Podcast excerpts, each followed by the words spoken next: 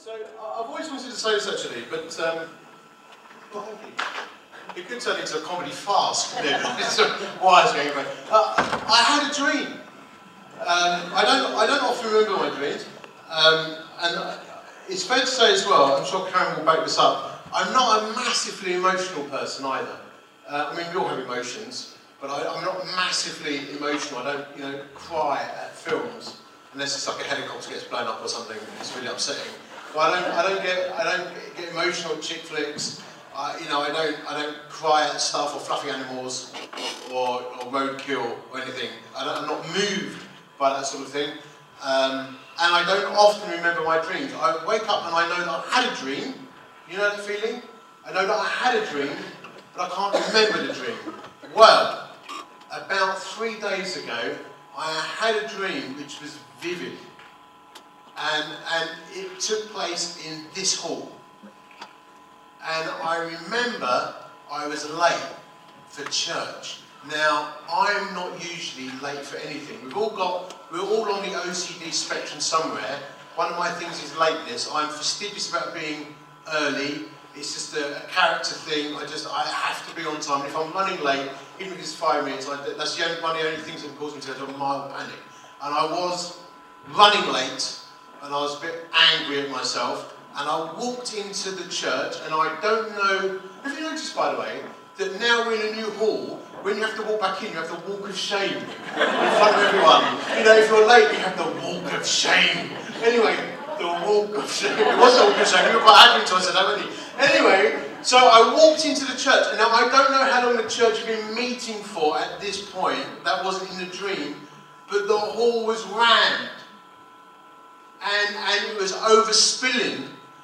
And, and the worship was, I mean, I walked into the hall. I'm not told down this, I'm not told, I've kept this for today. I walked into the hall and, and I started to cry. Now, I don't get emotional about anything. You know, the only times I really cry are when I've been preaching the gospel. To be honest with you. Uh, and I know I, get, I can get quite emotional about that, but I, but I walked in and it was so such a powerful sense of the presence of God. I was crying and I had this feeling that I had the day I met Jesus, which my heart started to feel like it was bursting. I had this lump in my throat, which felt good. You know that lump in your throat where you want to cry. I, I, those of you that cry at films probably know what I'm talking about. But when you, you want to cry and you think it's really tragic, but it's also making me happy at the same time. It was, it was there was no tragic bit, but I felt happy, and I wanted to cry. And I woke up and my, my cheeks were covered in tears. I thought, I've actually been crying. so I put myself into therapy, I'm going to get sorted. But anyway, I was just, I thought, is that, is that prophecy? Was that, did, did God speak to me in a dream, or did I dream God spoke to me? I don't know. That's a conundrum, isn't it? Think about that one all day. That's going to blow your minds now. Did God speak to me in a dream, or did I dream God speak? Actually, that's quite bad, isn't it? I don't know. I don't know if it was or not. But I have a sense in which God spoke to me. And we have got a vision. This is exciting. You know, it's our first Sunday in the new hall. If you, we had what, 18 weeks? Uh, we thought, is there going to be 10 people? 50 people? We will go for it anyway. You know, we blocked it off halfway, you know, to try and give us a sense that we were family together. But our vision, isn't it, is to, to fill this place. And not because we're numbers obsessed, in one sense, but in another sense we are. Because the more people that are in our churches, the less people are facing a lost eternity. So I don't get it when people say we're not into numbers. I, I, me personally, I really am. Because the more people in our churches, the more people know Jesus, have an opportunity to hear about Jesus, the less people are facing a lost eternity. So I'm all for a big vision. Uh, my vision would be, it, this won't be big enough. I'm thinking, wow, we're nearly 50% capacity already. Once we're 80%, let's move to somewhere else because we need to create space for more people to hear the message of Jesus. Now, we're going to talk, not this Wednesday, but the Wednesday after, about vision and how we're going to get there and what's the roadmap and what ideas have we got, what entrepreneurial energy is there, what, what capacity have people got to do stuff because a vision is just a dream in your head unless we do stuff. It's all right saying we want to fill this place, and I think that dream, I do believe it was of God. I'm 80% certain it was of God. I don't want to be arrogant. I think it was of God. But unless we take action, it just stays as a dream in your head. Nehemiah, first thing he did when he heard that the walls had broken down, he was in Susa, he was get on his knees and pray. He did the spiritual thing, the second thing he did was he did some stuff, which is a deeply theological term for doing things. He did stuff. He took action. He had a strategy. He had a plan. Now, those of you that know me well will know that I'm the activist. You know, I, I like strategies and plans and making things happen. But the bit we often miss is the spiritual warfare that goes alongside it, this sense of being before the Lord. So, as we move into the new year, I started to think about that. The, this balance of taking practical action with spiritual action. What does that look like? What does that mean? I'm not so good at the spiritual action bit. I'm, I'm always the, the pragmatic, let's do stuff and get busy. But what did the Bible have to say about it? And I started to trawl through the scriptures over the last, trawl through the Bible over the last few days, on and off, uh, and just while walking the dog, having a little think about it, and my mind cast back to a couple of different stories in the Old Testament, which you're not going to major on, but just a couple of interesting little things. But you know, the Holy Spirit sort of prompts you sometimes. And I started thinking about the passage in Joshua when they crossed the Jordan. They, they, they got a load of stones. Do you remember this? They got the priest to get stones in the middle of the Jordan because they miraculously crossed during the Exodus. And they piled them up at a place called Gilgal. And the reason they did that was to always remember that God had helped them cross. They didn't do it, God had helped them cross. Unfortunately, years later it became a place where idols were set up, and that's when Ehud went and disemboweled the king and it all again. That's another story for another time. But they put a pile of stones. It's a fantastic quiet time story, Ehud, Judges 3. Check it out, it's amazing. But Gilgal was a place where they thought, we've got to put a pile of stones, 12 stones, because we want to remember that God did this. We didn't do it, God did it. There was another stone, the Ebenezer stone, in 1 Samuel. Ebenezer, which we've got as a kind of Ebenezer. I mean, no one, no one, no one here's called their kid Ebenezer, have they? I mean, because no one does that. Because it just means you. meet. But actually, Ebenezer means means the, the stone of help. Because if you remember, the Ark of the Covenant got stolen by a bunch of Philistines, and a few times they went into battle and got duffed up. And then God helped them, and they got the ark back. So they put a massive stone up. Here is our Ebenezer, the stone of help. God helped us. There's other verses in the Bible where they say, the leaders of the people, they say, tell these stories.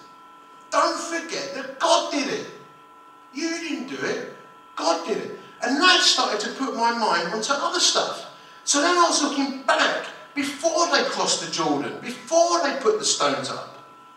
And I started looking in the Joshua passages. And I thought, this is quite interesting here. Early in the morning, Joshua and all the Israelites set out from Shittim across the Jordan when they camped before crossing over. After three days, officers went throughout the camp giving orders to the people. When you see the Ark of the Covenant of the Lord your God and the Levitical priest carry you to move out from your position to follow it, then you'll know you have a way to go. But keep a distance Joshua told the people, verse 5, consecrate yourselves, for tomorrow the Lord will do amazing things among you. And it, it kind of gripped me. Consecrate yourselves. When the one only got a pile of stones, just a pile of stones. But they did it, say, remember that God did it. That was afterwards. Don't lose your faith. Remember this was God that did this. Before they went, consecrate yourselves. So then I got into the word consecrate. I thought, consecrate. Wonder how many times that's in the Bible. Well, I can tell you. Did you know that the word, I know because I've checked up every single reference. The word consecrate appears in the Bible 93 times. Consecrated appears 56 times. I think that's quite interesting. Then I looked up every single reference of the word consecrate and consecrated. I'm telling you this just so you know how thorough and biblical I've been to find out exactly what happened when they mentioned the word consecrate. And I looked at other, other as part of this, other kind of related bits when people set themselves aside. So to consecrate means to set yourself apart, to be holy, set yourself apart. So I looked at other instances like Daniel 10. Do you remember this amazing thing in Daniel? When Daniel set himself to pray, to hear from God, and he went on a fast, and he, he dressed in unfashionable sackcloth. And he fasted and he said, I'm not going to eat any choice food, no meat, I'm not going to have choice drinks. And he fasted and fasted and fasted over three weeks. And then he had the appearance of an angel. God spoke to him. I looked at that. I looked at Samson and the Nazarite vow in Numbers. Don't shave your hair. Don't touch dead animals. Don't do this. Don't, you know, don't, don't be happy. You know, grow your hair long. All this. Don't go to parties. Don't drink booze. Look at that. 93 references of consecrate, 56 references of consecrated.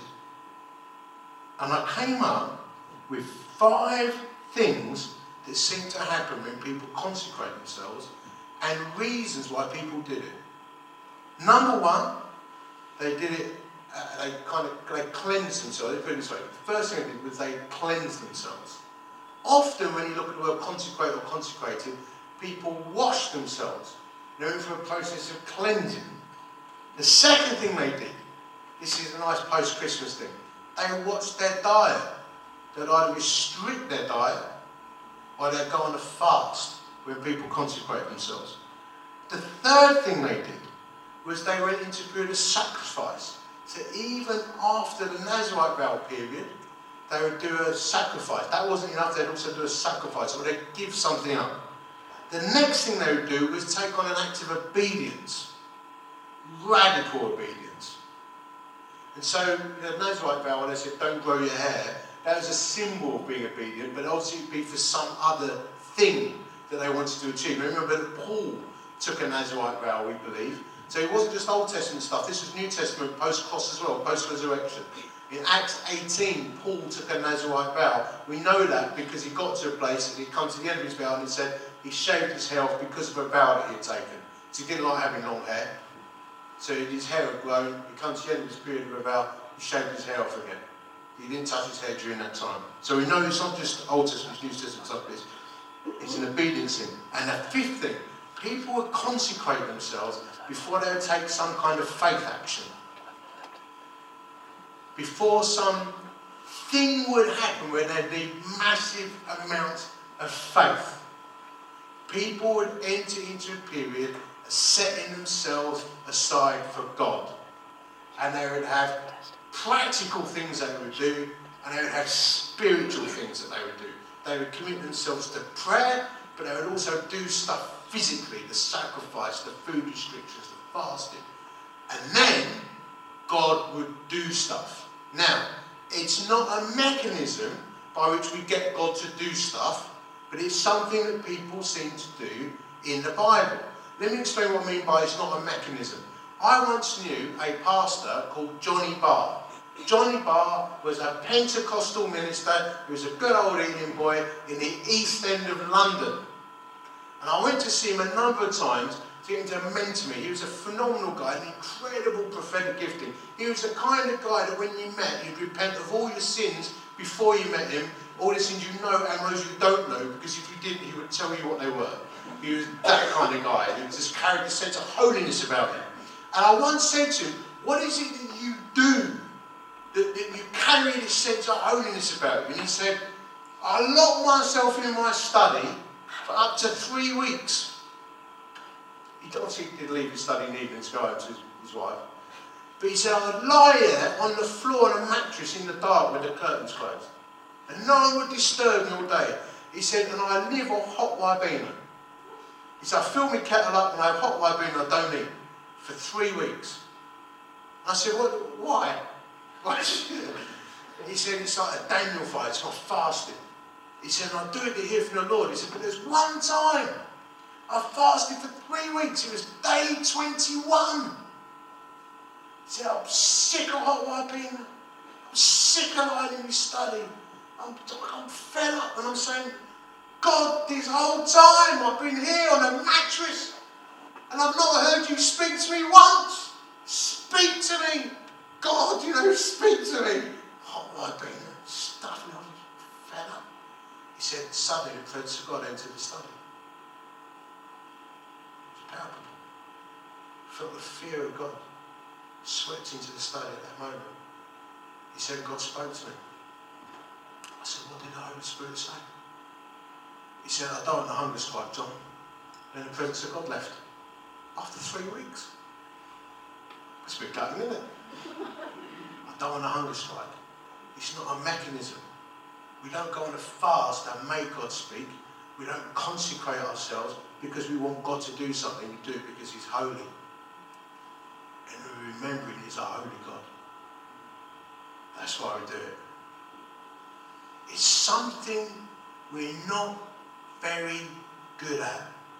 We are good at having the outward appearance of holiness. We act proper. We do the right things. We say the right things. We can be oh so polite sometimes. But true holiness is the,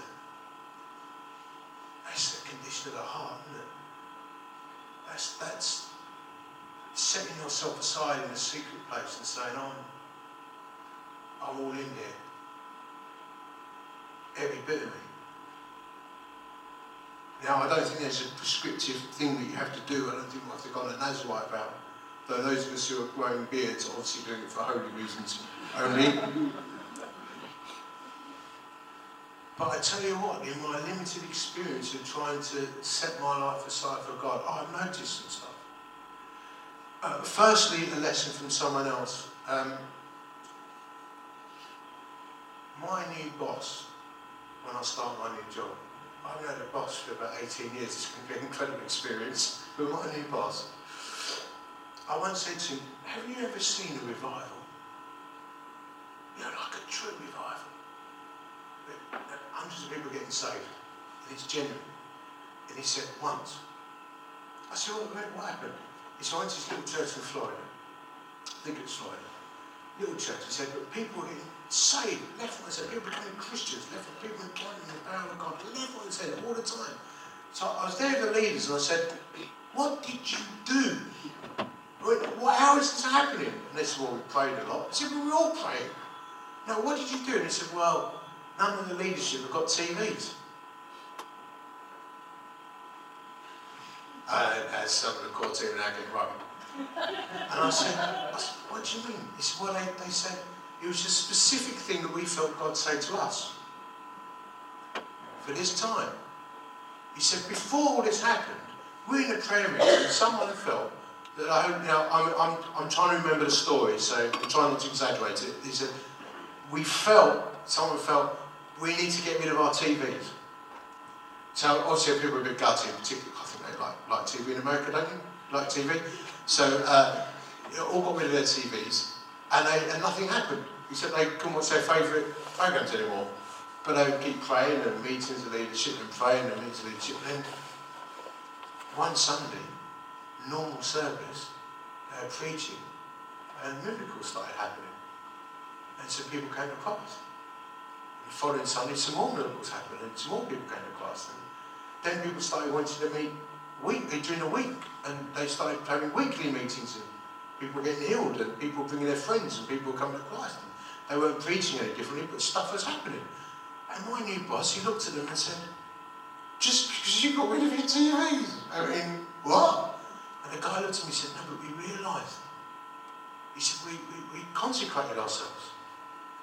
Because you think what comes out of your TV. It's rape, it's incest, it's murder, it's slander, it's gossip, it's violence, stuff. He said, so for us, for us, we felt like we needed to consecrate ourselves. So my new boss, he went back home, got his TV playing in a loft. You would, wouldn't you? You saw people come to Christ like that, people getting healed. I said, what happened? He said, after a few weeks, he said, I walk into a meeting and the Holy Spirit would tell me stuff. And I, would know things and I'd tell people about Jesus and people get saved like, like never before. I said, how long did it go on for? He went, till I got my TV back out the loft and started watching TV again. Well, you know, it was a season. That's the way we explain things in the Christian world, isn't it? It was a season. You know, needed to get back to Coronation Street. But I thought that was interesting. He's purifying himself. Consecration. A few years back, I can't remember if I told you this, but it must be about 10 years ago. I was in the gym doing my gym stuff. And, uh, you know, I'd, you'll think I'm so I had a dream and then I used to be. I don't get this all the time, you know. I, but I was in the gym, I remember I was bench pressing, I was a lot of weight, I was struggling away, and I suddenly felt God speak to me middle of bench pressing. It's not a thing, because I nearly fell on my neck, you know. so I re-whacked it, and uh, I felt God say to me, I need you to fast and I had an apple. I had, I had one apple, so I quickly ate it. I said, I said how long do you want me to fast for, Lord? And there's nothing. Didn't hear anything. I thought, oh, I think it's going to be a long time. It's not good. 21 days. Fasted for 21 days. I said, I'll fast until I hear you speak to me. 21 days. I had a bit of fruit and I had a cup of tea. That was it. And it was water. And the excuse of the fruit was sometimes I need to drive, I need the sugar, you know, so a bit of fruit, water, cup of tea. On day 21, it was the 40th anniversary service for the church where I was senior pastor in Billericay. And uh, I'd lost a bit of weight, and I, I I was looking gaunt, but I'd lost a bit of weight, and um, I was having regular half-hour fancies about chewing KFC uh, and stuff like that. Oh, it's really weird actually. I didn't want to swallow. I, I, I really wanted to chew. It's funny that, isn't it? No, it's a personal reflection. And I got to the church, and one of the most tragic things happened to me in all the ministry I've been exercising so far. Now I've been in ministry now since I was, I'm nearly 43. Then I've been ministering really since I was about 24, 25. Almost non-stop. And this was the most tragic thing that ever happened to me. My best friend didn't turn up to the 40th anniversary service because he had just committed adultery with the daughter of one of my deacons who he had performed the wedding service for six months earlier. He had said, let no man separate. Then he jumps into bed I'm at the end of a 21 day fast. I cannot tell you just how much the power of God moved over the church during that time. It should have destroyed the church. It nearly did shipwreck us. But you know what? People came to Christ. People got healed. Stuff was happening and God just felt really close. Now, I may have told you this before, but God felt really close because I consecrated myself. That's a discipline. Not eating for 21 days. I don't think there's anything spiritual about 21 days, but there is a battle happening for people's souls. We were the biggest church in town by far.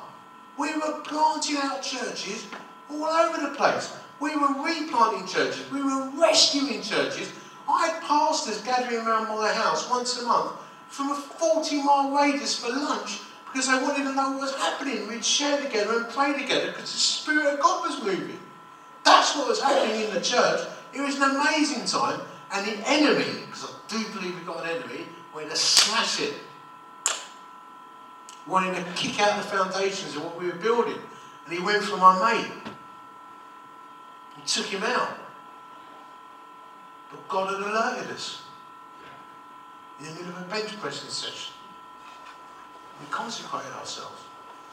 And you know what? In the background, Simon and Teresa, you know, were part of this church at that time. A few years previously, my, my senior pastor, before I took over, he had this thing that the church has been called to pray. Did you know that for years before that moment, every single Wednesday, from six in the morning until eight in the morning, all the pastors would sit in a room and we would pray non-stop and the doors are open and anyone could come in and pray between six and eight every single Wednesday morning. There'd be people on their way to work and they'd drop in for five minutes. Some people would come in, they'd literally sit there, bow their heads, say a prayer, and they would leave. Some people would sit there for half hour, some people would sit there for an hour. For my whole time at that church, which is a long time, nearly every single Wednesday, unless I was on holiday, I sat there from 6 till 8 and we prayed non-stop. We would fast, I'd take prayer days out uh, on a regular basis, and we would just have this sense of bringing ourselves before the Lord. And God did stuff. That church doubled in size. People came to Christ left, right, and centre. In my last year there, we saw over 80 people saved and baptised first time commitments. And for me, it's about putting down this Ebenezer stone thing. God was our help. We didn't do anything amazing. We didn't have wonderful guest services. Some of them are terrible. PA system didn't always work. Overhead projector always used to project the wrong thing somehow. It's just the way it was. We consecrated ourselves. Just remind you of those four points before I close this out.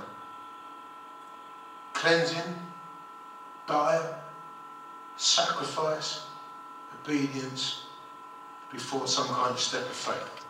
Now, we know from the New Testament, Colossians 1.22, various other passages, that Jesus has cleansed the church through the cross. We know that. But we, in turn, Romans 12 and various other passages, are told to be a holy people. We're told to be a holy temple. 1 Corinthians 3.17. We're told to be holy in Romans 12.1. There are examples where people took vows, Acts 18. It's not a hunger strike, fasting. Consecration isn't a mechanism by which we make things happen. But I felt, although this isn't going to be your amazing GU up, this is the start of 2015, let's set the fireworks off sermon. I do feel that the Holy Spirit wanted me to put this out there today. I feel this was from the Lord, not my head. I feel that the Holy Spirit is saying to the church, consecrate yourselves, for tomorrow I do great work among you. I feel that. We are going to need to take action. But we also need to consecrate ourselves. Now, I don't think that we often get holiness right. I don't think it means looking miserable, throwing ashes on your face and looking pale, dressing badly, you know, looking like you are shipwrecked in life and without any hope. I, I don't think that's what consecration and holiness means. When Nehemiah commissioned the wall and Ezra read the law, he said, I mean, you almost see the impatience in his voice, stop crying, stop mourning. He said, have, choice drinks, eat good food, because the Lord has done amazing things. You know, the Lord has done this. There is a sense of joy that can come with this. I'm not saying you all need to give up alcohol. You all need to give up Xbox. Stop watching EastEnders. Actually, that one is. That's a, that's a, that's a command of the Lord. Uh, I'm not saying this. What I'm saying is you need to find your own way with people in the Spirit. It may be that Dan and I, after a period of reflection on this, might say we need to call the church to pray, but your own personal walk before the Lord is your thing. We are not spiritual policemen. We're not, we're not going to cultishly tell you what you need to do, but I will say this as a broad command to the church. Please take this on board and think what you need to do in order to consecrate yourselves and take some form of sacrifice before the Lord. It could be you get more exercise, it could mean you go on a fast, it, it, it could mean you take time to discipline, it could mean that you intend to read your Bibles more, it could mean that you, you you set some time aside where you kneel before God on a weekly or daily basis. I don't know. I'm not going to go any further now because I don't know. You will know what you need to do. But I do believe that the Lord is calling us to it. And then, as we take action like Nehemiah did, the two things will blend. This sense of consecration of holiness before the Lord, and then taking action will mean that, like Nehemiah looked at the walls of Jerusalem after 52 days they've been rebuilt, there's a miracle of prayer and action. I think within a short period of time you could be looking in this hall and thinking, look at my mates, my family members, people who to come to Christ. And we walk in, you get that lump in your throat. Because we see the Lord is doing amazing things. That's what we want, isn't it? I, I woke up from a dream, just to say, and then I fell asleep again, and then the dream continued, but this time there was a, there was a black African choir, and all in robes, and they were singing, and I think, no, that was me, that bit, because uh, I, I really like that kind of stuff. And it was really pumping. That's when I know the difference between the Lord and me. The first part was definitely the Holy Spirit, the second part was my imagination. But it was amazing. It was amazing. Oh, we hope for that, right? And I, I don't feel dreary about this. There should be a joy in this. We don't want to look austere and miserable about the Lord consecrating us. The, joy of the Lord is our strength in this. Now we're going to take communion in a bit, so I actually think I'm going to move straight into that, if that's all right, guys, and then we have some worship overflowing from that. So I'd just like us to sit for a moment, and then I'll lead us into communion.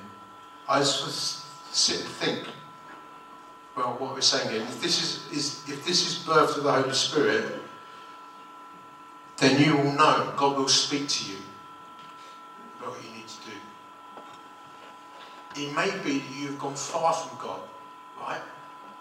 It may be you've been walking far from Jesus, but no one knows that. Do you know that? What consecration for you might be is calling you back. No one might know. He knows.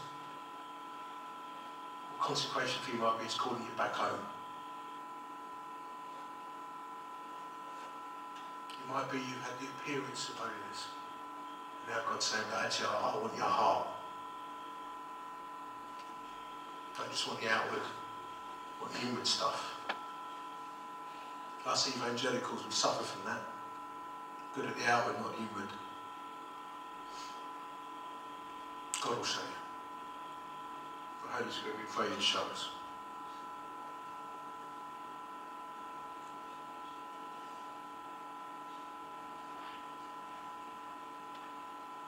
That verse echoes around my spirit really consecrate yourselves for tomorrow and do amazing things amongst. And Father, we pray as in the days of Joshua, so it would be here show us each individually what you want us to do, Father.